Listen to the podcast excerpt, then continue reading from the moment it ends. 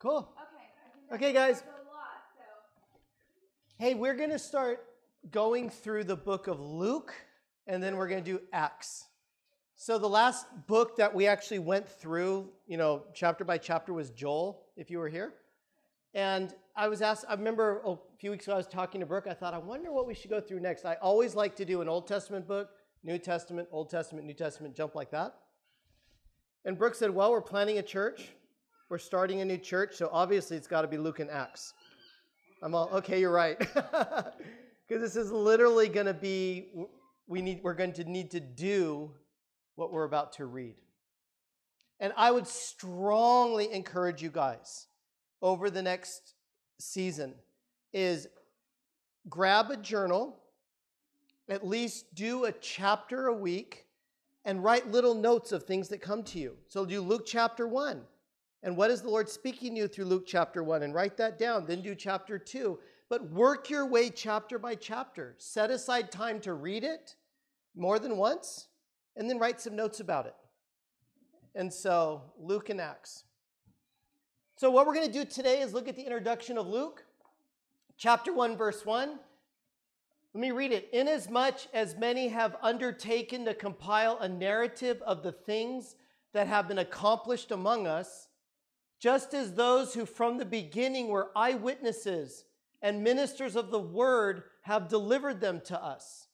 It seemed good to me also, having followed all things closely for some time past, to write an orderly account for you, most excellent Theophilus, that you may have certainty concerning the things that you have been taught.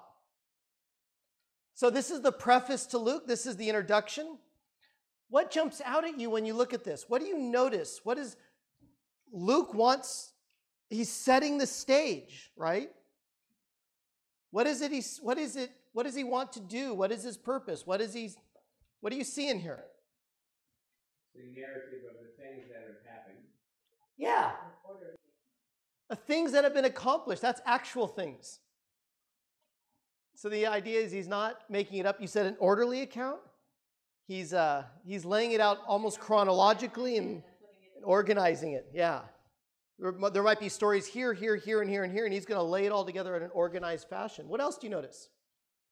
Anything else? Yeah. check. Um, like when he says with certainty, that means that he wants to make sure that he is fully aware and that it's clear Yeah. What does what does certainty mean? When you're, are you certain about this? What does that mean? that sure. Sure. That, th- that stuff really happened, right? So, in this preface, the first thing is you notice the name Luke isn't mentioned anywhere. And he's not the named author in the book of what in the book of Luke, in the Bible. But in the early church, they all ascribed the Gospel of Luke and the book of Acts to him, to this guy named Luke. And what we've got is the, the oldest Greek manuscript, the oldest one with the Gospel of Luke. They all have numbers. P is for papyri, it's a type of material, and they're all numbered. So P75, a Greek manuscript, it's from about 200 AD. And at the end of it, it actually they actually have a little note, and they wrote according to Luke in the margin. And then Justin Martyr, who is a church father, wrote a book called Dialogue with Trypho in 160 AD, and he says Luke wrote it. And then we have a list, one of the first lists of the New Testament books from 170 to 180 AD called the Muratorian Canon, where they were laying out here's the actual books that are in the Bible. It says there that this gospel was written by Luke. And then another church leader named Irenaeus, he wrote a book called Against Heresies in 175 to 195 AD, and he said that Luke was the author of the gospel and a follower with Paul. So people really don't dispute historically that Luke wrote this. It's pretty well established. Now, who was Luke? He was Paul's companion. If you look in 2 Timothy 4 4, Paul wrote, Luke alone is with me. In Philemon 24, and he says, and Luke, my fellow workers. Now, Luke tells us that he received the content for the gospel and from the early part of Acts from other people that were eyewitnesses. But then he, he traveled with Paul, and so he himself was an eyewitness of events later on in Acts. How do we know that? Because he uses the pronoun we through the, for the second half of Acts. And when Paul had seen the vision, immediately we sought to go into Macedonia. Luke includes himself. So, setting sail from Troas, we made a direct voyage to Samothrace.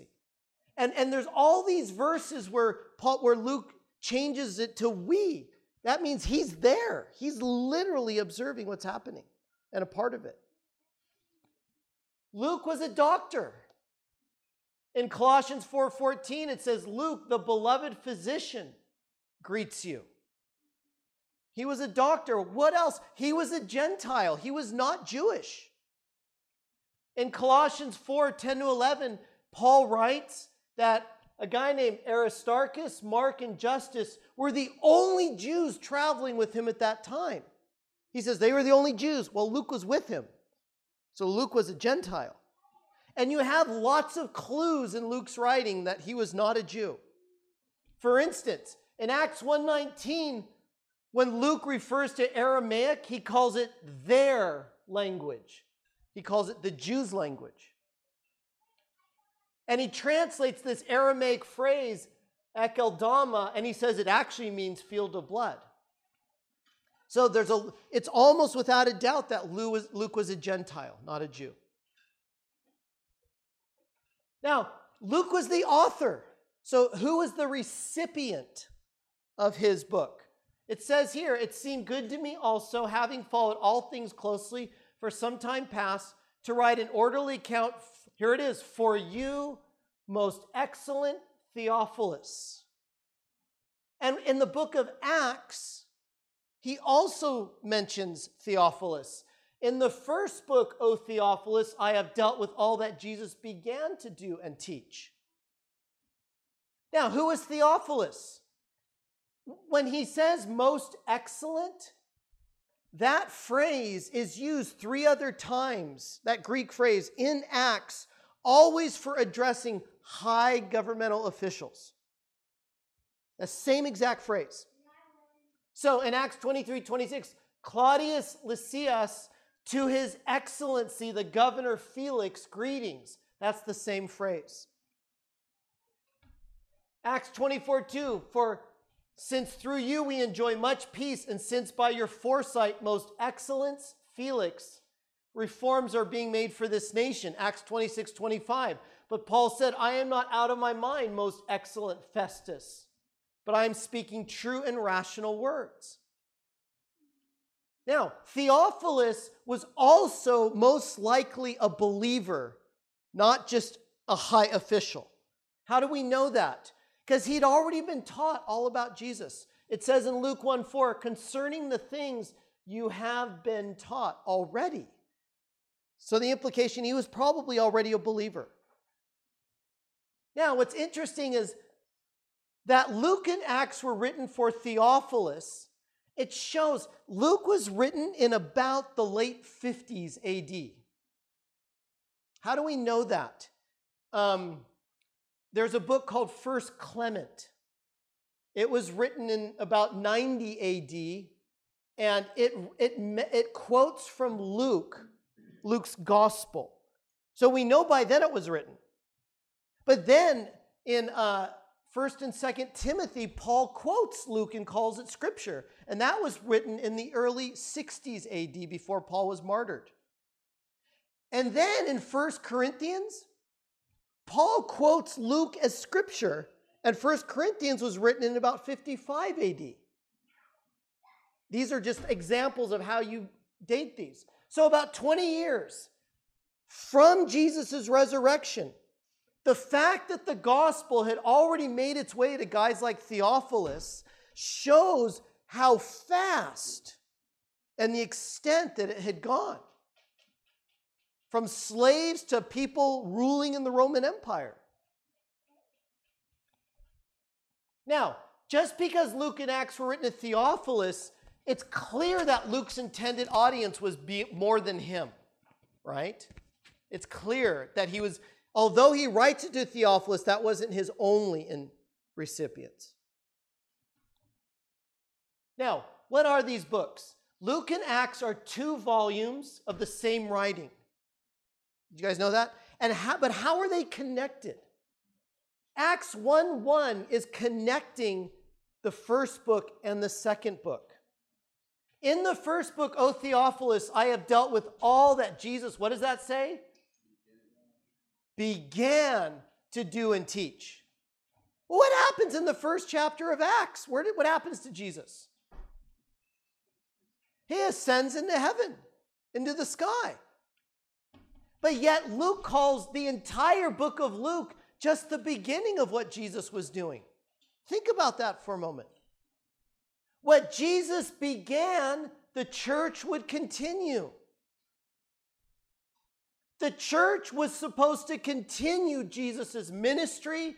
The church is supposed to do exactly what Jesus did. That's the reason there's Luke and Acts.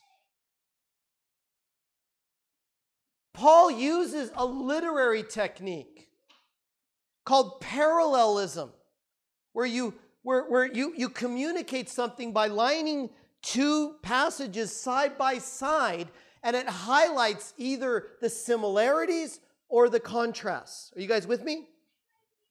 Well, this might be too small for you to read because I can barely read this.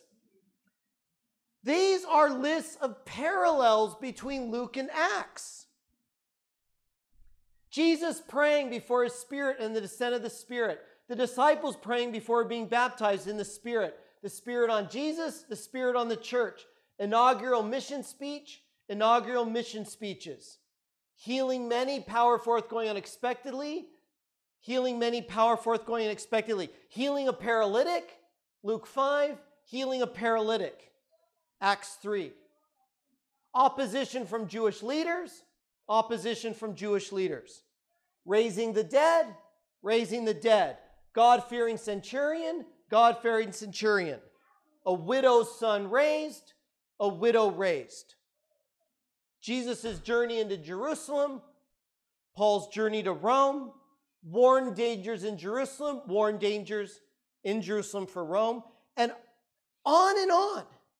And you line up the two books as the church follows Jesus in very specific ways. It literally looks exactly like Jesus' life. You don't get that unless you see the parallelism. But what's what would Luke's point be? We are supposed to do exactly what he did in the book of Luke in terms of his life and ministry. Jesus is not just somebody to be studied, he's somebody to be copied. I hope that disturbs all of us. I hope you, we look at our lives, honestly, for reals, listen to me for a moment. I really hope this that we look at our lives, and when we start reading Luke, we're thinking, my gosh, those two don't look alike at all. We need to be disturbed in that way. I, I hope that makes sense. What is the purpose of Luke and Acts? Well, let's go back to these introductory verses. It seemed good to me also, having followed all things closely for some time past, to write an orderly account for you, most excellent Theophilus, so that this little Greek conjunction means it's a purpose conjunction, so that you may have certainty concerning the things you have been taught. And then in Acts 1 1, in the first book, O Theophilus, I have dealt with all that Jesus began to do and teach. So let's look at this for just a moment. Luke is being a historian. And what he does is in verse 1 1 to 2, he's stating his historical sources, which we will look at a little bit. Then in verse 3, he gives his historical method. And then in verse 4, he gives the purpose for writing his writing. And so, what is the purpose? According to Luke 1 4, the purpose of his gospel is to provide certainty so that you are certain that you know what Jesus did and what happened with him. Why? So that you would know Jesus' life, ministry, and message, and not what? Not what? You gotta say it louder. If you're not certain, you will doubt. What is the primary goal of the Gospel of the Luke? So that you will not doubt. But then what about Acts 1 1? If the purpose of Luke 1 4 is to provide certainty, Acts 1 1, the purpose of Acts is to provide a copy of Jesus and what happened with the church. Not just so that they would know it and not doubt it, so that they would imitate it and do it. So that they would imitate it and do it. So, what I want to do just for a couple of minutes is look at this first purpose of certainty in Luke 1 4. How is Luke going to make sure we are certain? And I, you may not realize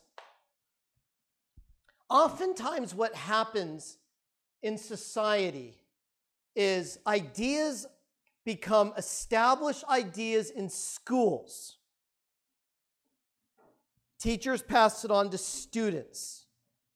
Then those students get positions of leadership and jobs and are part of society, and then they transfer it into society, right? How do you know what a society is going to become? Look at what is being taught in the schools.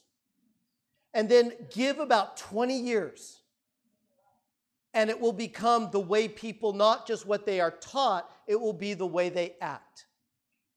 The same exact thing is with seminaries, is with Bible colleges.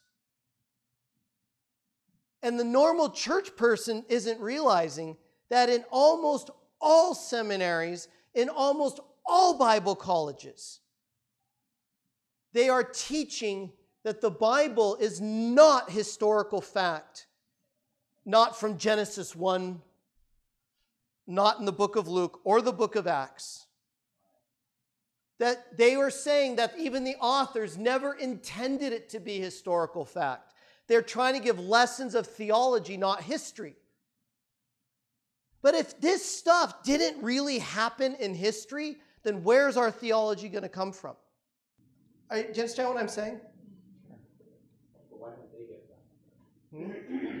Why don't they get that, the point that you're just saying? They've talked themselves out of believing that the Bible is history. Because then it leaves wiggle room for certain sin that we say is sin. Yeah. It leaves wiggle room because, oh, well, that's actually not literal. That's not what they meant. Oh, that's not. Interpretation. So let's look at this again. How is Luke going to make sure that we are certain that we know that this stuff happened?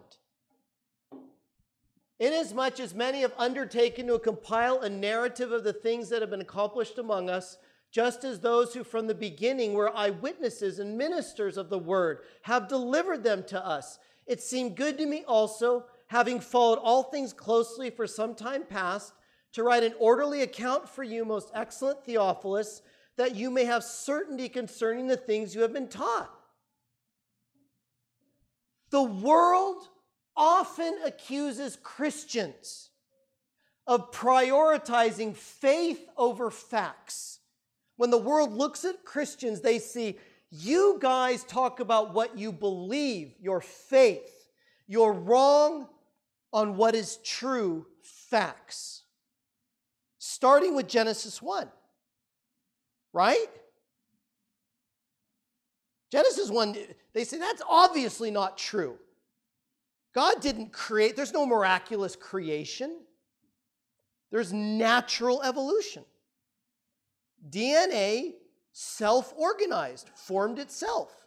Proteins formed themselves. Cells formed themselves. eyeballs formed themselves. They say, Isn't it obvious? And once you remove Genesis, the Bible falls like a house of cards.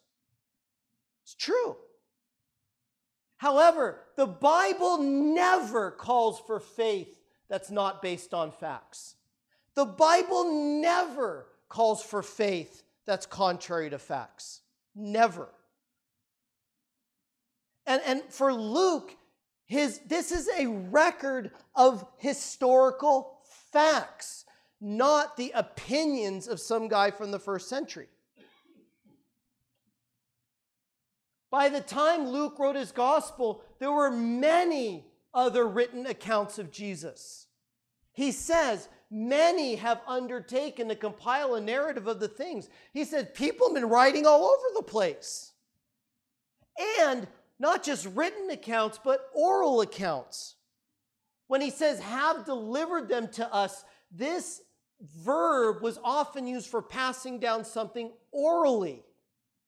Now, with phones and TV and tape recorders, memories, we don't understand developing memory the way they did in the first century. A Jewish student would memorize word for word his rabbi's teachings within the same short time period of the teaching. We just, because we don't strengthen the memory muscle, we don't understand. Plus, they had the Holy Spirit. So, what are these stories based on? Luke says they're not myths, they're not fiction, they're eyewitness reports. Eyewitness reports. And ancient historians believed. See, I have heard this say, well, then ancient historians, they didn't approach history the way we do now. They didn't approach science the way we do now. Facts were not important to them, and details the way they are now. When you look at ancient historians, they bent over backwards to, to make sure that, that the people they were writing to knew that they were using eyewitness accounts. I'm going to give you just a couple of examples. A Greek historian, Polybius, from 200 to 118 BC, wrote a bunch of ancient histories called histories. And he says, These I designed to make the starting point of what may almost be called a new work, a new historical work, partly because of the greatness and surprising nature of the events themselves. A lot was happening in the Greco Roman Empire. And chiefly because, in the case of most of them, I was, listen to his argument, I was not only an eyewitness, but in some cases, one of the actors. I was doing it. And in others, the chief director, I was overseeing it. Josephus, a Jewish historian, 37 to 100 AD, wrote, And as for the history of the war, I wrote it as having been an actor myself in many of its transactions, an eyewitness in the greatest part of the rest, and is not unacquainted with anything whatsoever that was either said or done in it. You see what he's saying? Papias, a, a, a ancient church father was written about by a church historian named Eusebius in 260 to 339 AD. And he wrote, Papias himself, however, according to the preface of his treatises, makes it clear that he was never a hearer or eyewitness of the holy apostles. But he shows that he received the doctrines of the faith from those who knew them. Papias made a big deal. Yeah, I didn't hear the apostles or Jesus directly, but I interviewed the people that heard the apostles and Jesus directly. This is, these are ancient historians. You see what a big deal it was to them. Now, Luke doesn't just claim to compile and write these eyewitness accounts. The Gospel of Luke itself has evidence that it was an eyewitness account. Does that make sense? I'm going to just give you two very quick examples.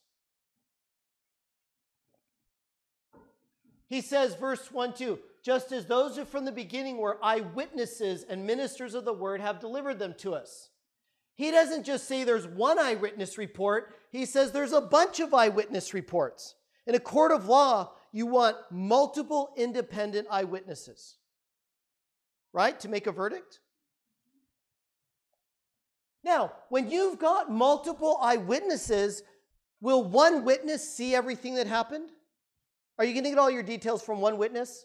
No, because they only have one perspective, right? So, what would a detective do if there's a crime scene? He's going to interview multiple eyewitnesses that saw what happened. Because one eyewitness might give details that fills in the gap of another eyewitness, right? This eyewitness might give some details, another eyewitness gives details, and a third eyewitness gives details. They're all different, but what do they help do? Complement each other. They help establish what's true. One eyewitness fills in the gaps that the other observations of another eyewitness might have. Does that make sense? You guys with me? So, what do you find when you look at these multiple eyewitness accounts in Matthew, Mark, Luke, and John? When you read them, John will leave out details that raise questions. Luke will include details that answers questions that you would have if you read John.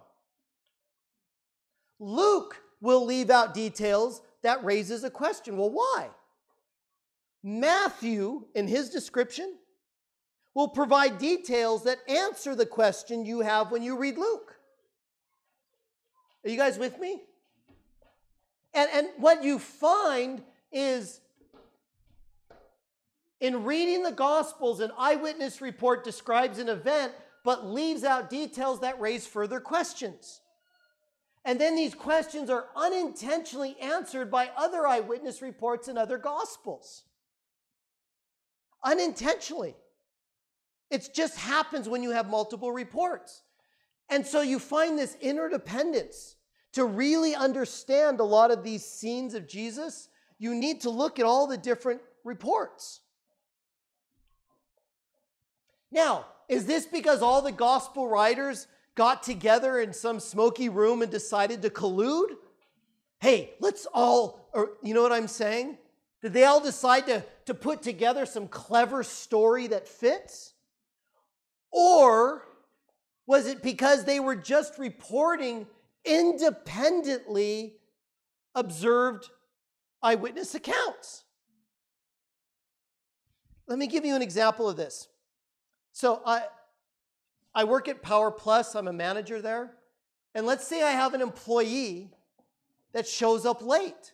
And I'm to be like, why were you late? And they said, well, at the intersection of La Palma and Imperial, there was an accident. And so the police were routing the cars around, and that's why I'm late getting to work. I think, oh, okay. A few hours later, another employee shows up late. And I say, well, why were you late? And he says, Oh, I was driving through the intersection of La Palma and Imperial, and there was some glass on the road, and I punctured my tire, and my tire went flat, and I had to get it fixed. I've got two different reports. The first guy doesn't mention anything about glass. The second guy doesn't even mention anything about an accident. But you see how they fill in details of each other. You find this everywhere, literally everywhere in the Gospels. Unintentional, unplanned details that support each other. You would only get that if you have multiple eyewitness accounts. Let me give you two very fast examples. In Matthew 26, 67 to 68, then they spit in his face and struck him, and some slapped him, saying, Prophesy to us, you Christ. Who is it that struck you? That's all Matthew says. Matthew doesn't add anything. So you're reading that and you're thinking, if I only read Matthew, well, that's weird. The question itself is odd. Weren't the people punching Jesus right in front of Jesus? Couldn't Jesus? It doesn't seem like a challenge. Couldn't he just look at his attackers and identify them? Because if you read Matthew only, that's all Matthew says. But what if you also read Luke? Luke adds a detail that answers a question raised by Matthew. Now, the men who were holding Jesus in custody were mocking him as they beat him. They also blindfolded him. Matthew doesn't mention that. And kept asking him, prophesy, who is it that struck you? So Luke mentions that Jesus is blindfold. That's not a detail Matthew mentions. Luke's detail explains why the council members asked him, Who is it that struck you? Another example. In Matthew 8 6, it says, That evening they brought to him many who were oppressed by demons, and he cast out the spirits with the word, and he healed all who were sick. So Matthew says that people brought their sick to Jesus in the evening after sundown.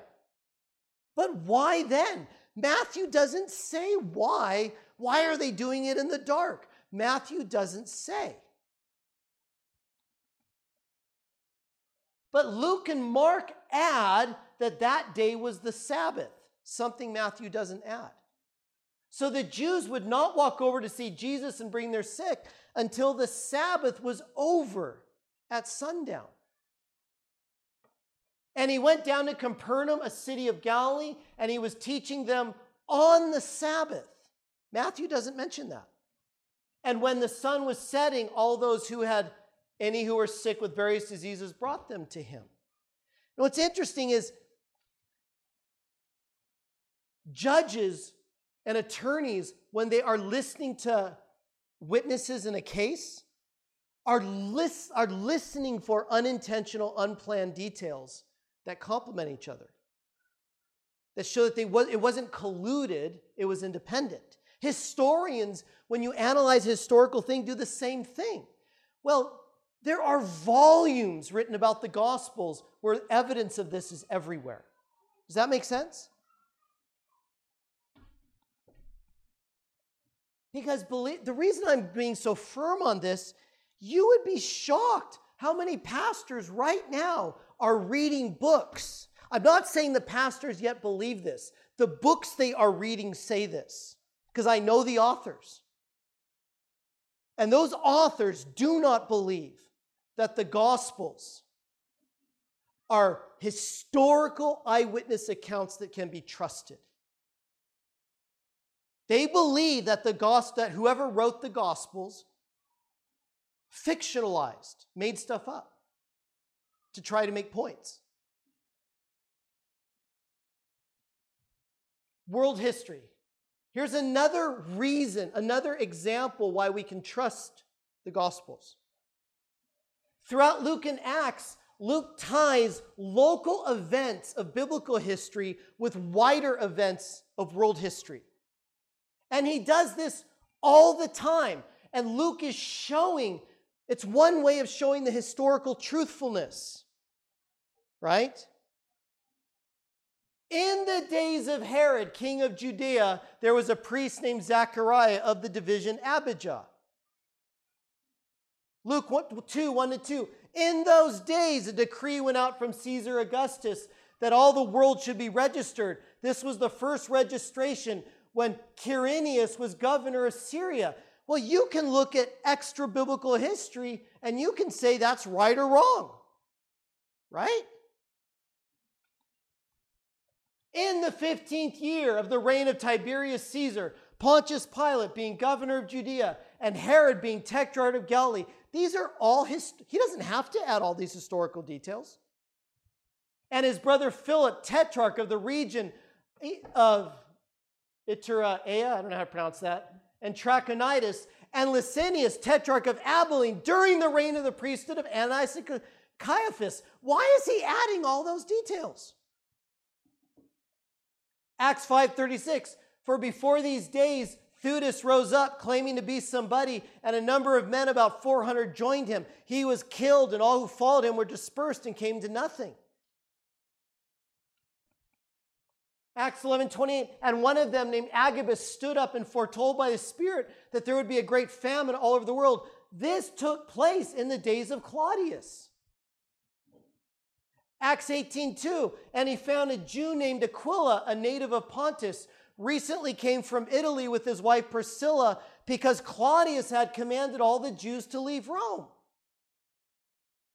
Acts 18:12, but when Gallio was proconsul of Acha- Achaia, the Jews made a unified attack on Paul and brought him before the tribunal. There are books this thick about all of the historical references in Luke and Acts to things outside of local events, to world history events. And you know what all those books say? Luke is right on every possible reference. Not pastors, not theologians, historians writing this. I'm going to give you one very fast example. You guys saw where I said where we said this. Um, where was it? A decree went out from Caesar Augustus that all the world should be registered. This was the first registration when Quirinius was governor of Syria. So we've got one mention of Quirinius. One sentence in Luke where he is called the governor of Syria and there's a connection with the census, right? In Beirut, Lebanon, archaeologists discovered a tablet. It was an ancient tombstone with an epitaph on it. An epitaph of a Roman military officer named Quintus Aemilius Secundus. And it says he served under the governor Quirinius in Syria. Guess what this tombstone epitaph also mentions? It doesn't just affirm that Quirinius was the governor of Syria, but it mentions that a census took place during his governorship. And the timing of the census would have fit perfectly with Luke's account of the Roman census connected to Jesus' birth. There is a picture of that epitaph. There, I have there a book that has traced over 80 historical references in Acts alone, and how not one of them is contradicted by non-biblical history. Does that make sense?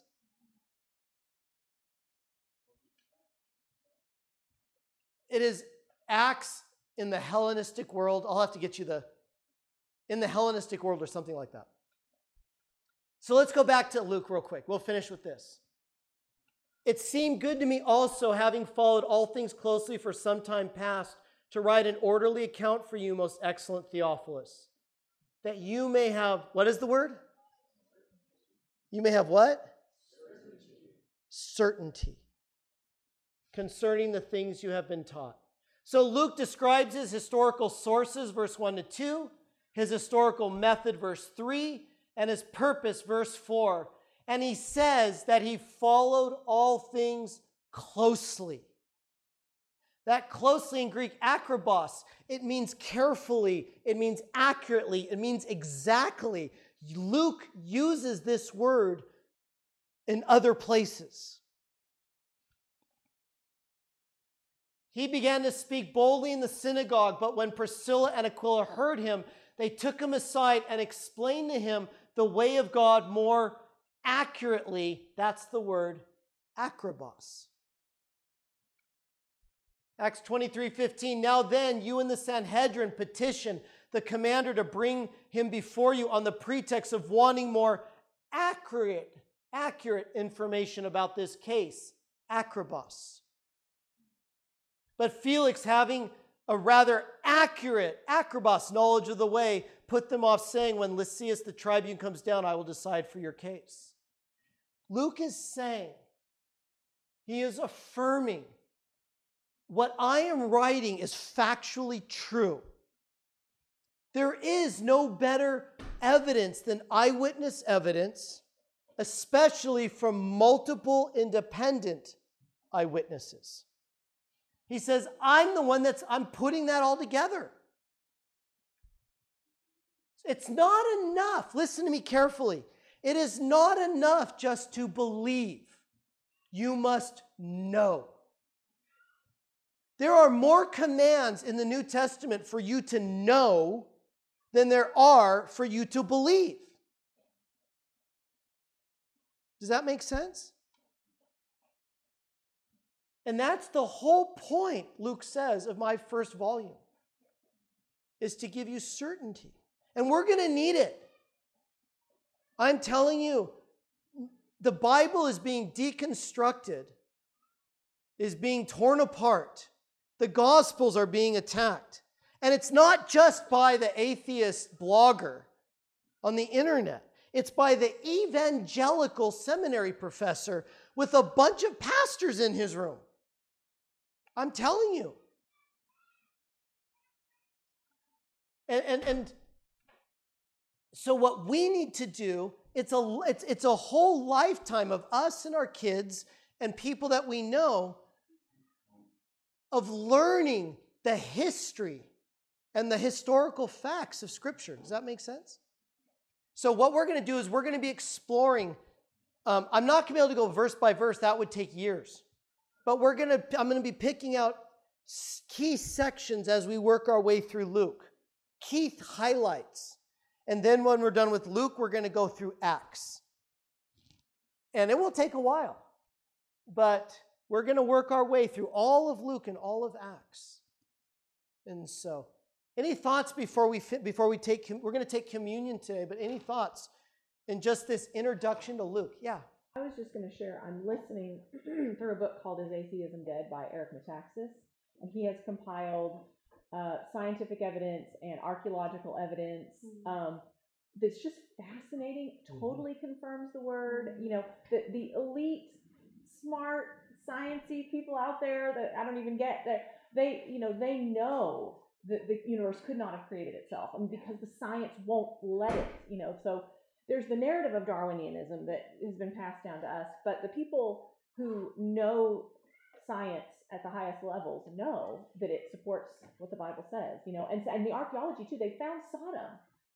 You know, I mean, archaeological evidence of the destruction of melted pottery and, you know, things that, anyway, it's just been super encouraging to mm-hmm. listen to. If they were to find just one piece of archaeological evidence that could contradict the Bible, do you know that that would be plastered everywhere? I'm telling you, it would be on all the news reports, it would be in a gazillion books, a gazillion textbooks. It would become the rallying cry of the world. But guess what they have not found? Listen to me. Not one piece of archaeological evidence that has contradicted a claim of Scripture. Not one. Now, you might go on the internet and they'll claim it, right? But then you go and look at their research, you look at what they're saying, and you realize, okay, that's actually not true. Right? And it's it's it's amazing. And so, yeah. Any other final thoughts before we take communion? Any final thoughts?